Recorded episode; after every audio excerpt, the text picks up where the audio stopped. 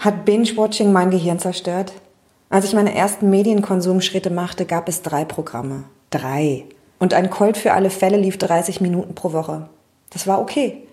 Und außerdem wussten wir es ja nicht besser. Auf das, was dann 20 oder 30 Jahre später folgte, sind unsere Synapsen nie vorbereitet worden. Hier ist Kathleen. Scum. Scum. Scum. Scum for Grown-Up Teenagers. Bingen ist ein Fluch. Eine jämmerliche Kulturleistung irgendwie auch, oder? Und trotzdem, wenn man, wenn man an sowas wie Scum gerät, ist der Binge einfach nur logisch. Dass ich die ersten drei Staffeln Scum wegbingen konnte, lag aber auch daran, dass ich es ja erst ziemlich spät entdeckt habe und da schon alle drei Staffeln raus waren. Aber lieber spät als überhaupt nicht.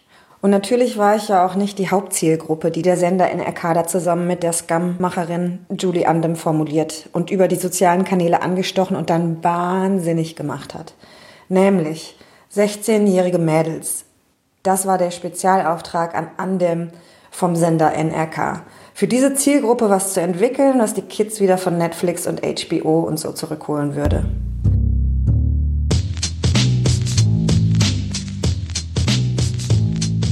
Zusammen mit ihrer Kollegin Marie Magnus reiste sie dann ein halbes Jahr durch Norwegen, um herauszufinden, wie die 16-Jährigen von heute ticken.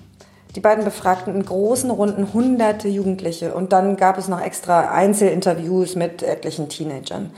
Sie besuchten Schulen und Jugendclubs und lasen alles Jugendliche, was sie in die Finger kriegen konnten.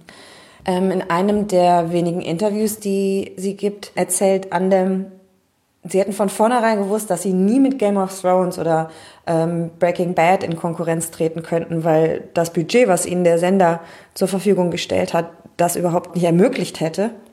Also, dass sie low budget unterwegs sein würden. Aber ihre Recherche gab ihnen einen entscheidenden Vorteil, nämlich, dass sie nach den sechs Monaten alles über ihre Zielgruppe wussten. Also in welcher Kultur sie groß geworden ist, welche Serien sie als Kinder geguckt haben, welche Sprache sie sprechen, wie sie fluchen, all das, wo sie hinfahren, wenn sie Urlaub machen und was sie abends essen. Nach der Recherche wusste sie, erzählt Andem, dass sie etwas machen mussten, was die Aufmerksamkeit ihrer Zielgruppe total schnell casht. Etwas, was die 16-jährigen Norwegerinnen für wahr halten konnten. Es würde aus ihrer eigenen Alltagskultur kommen müssen. Etwas, was sie vorher noch nie irgendwo anders gesehen oder bekommen haben.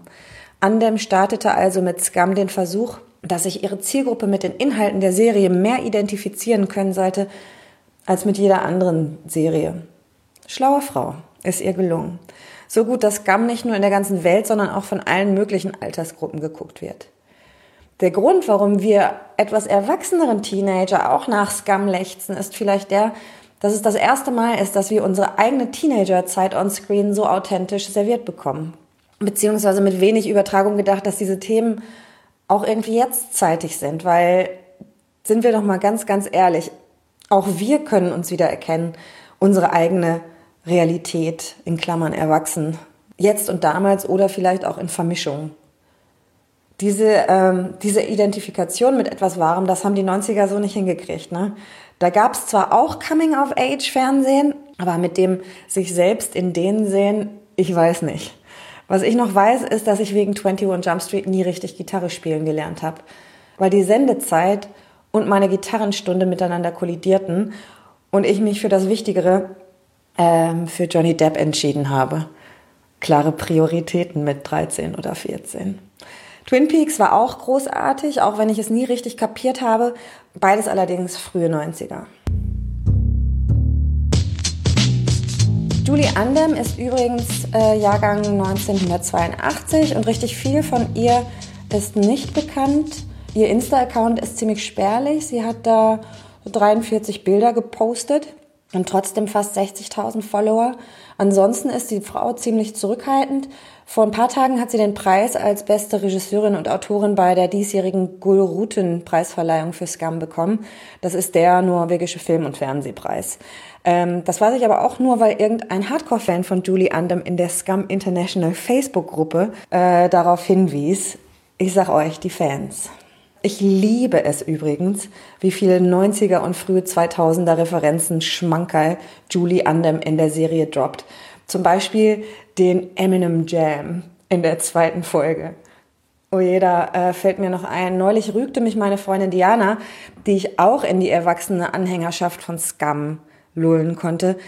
Ich müsse in dem Podcast vor Spoilern warnen. Also Warnung.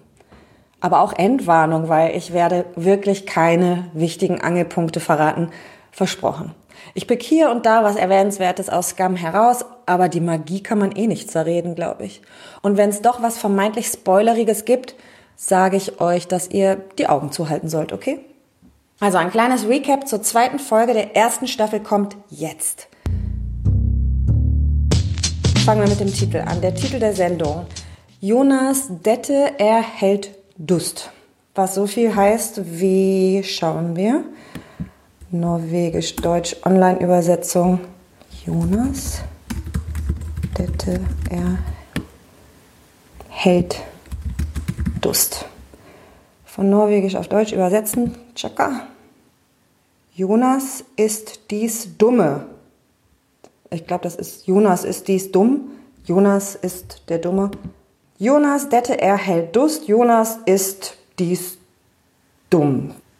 Aber vielleicht kann da jemand mit etwas besseren Norwegisch-Kenntnissen ja aushelfen. Wir brauchen hier also Hilfe. Wer weiß es? Wer weiß es?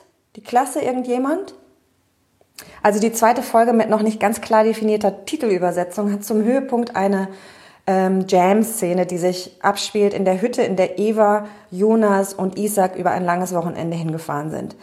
Evas Grundstimmung ist etwas betrübt. Wir haben es ja letzte Woche in der ersten Folge schon gesehen. So richtig super läuft's bei ihr nicht. Also abgesehen davon, dass sie verknallt ist in Jonas. Die Geschichte mit diesen Mädels, die scheint sie auch hart zu piesacken. Jedenfalls greift sie morgens in der Hütte statt nach ihrem Telefon das von Jonas und sieht, dass da eine Nachricht von Ingrid auf dem Display ist.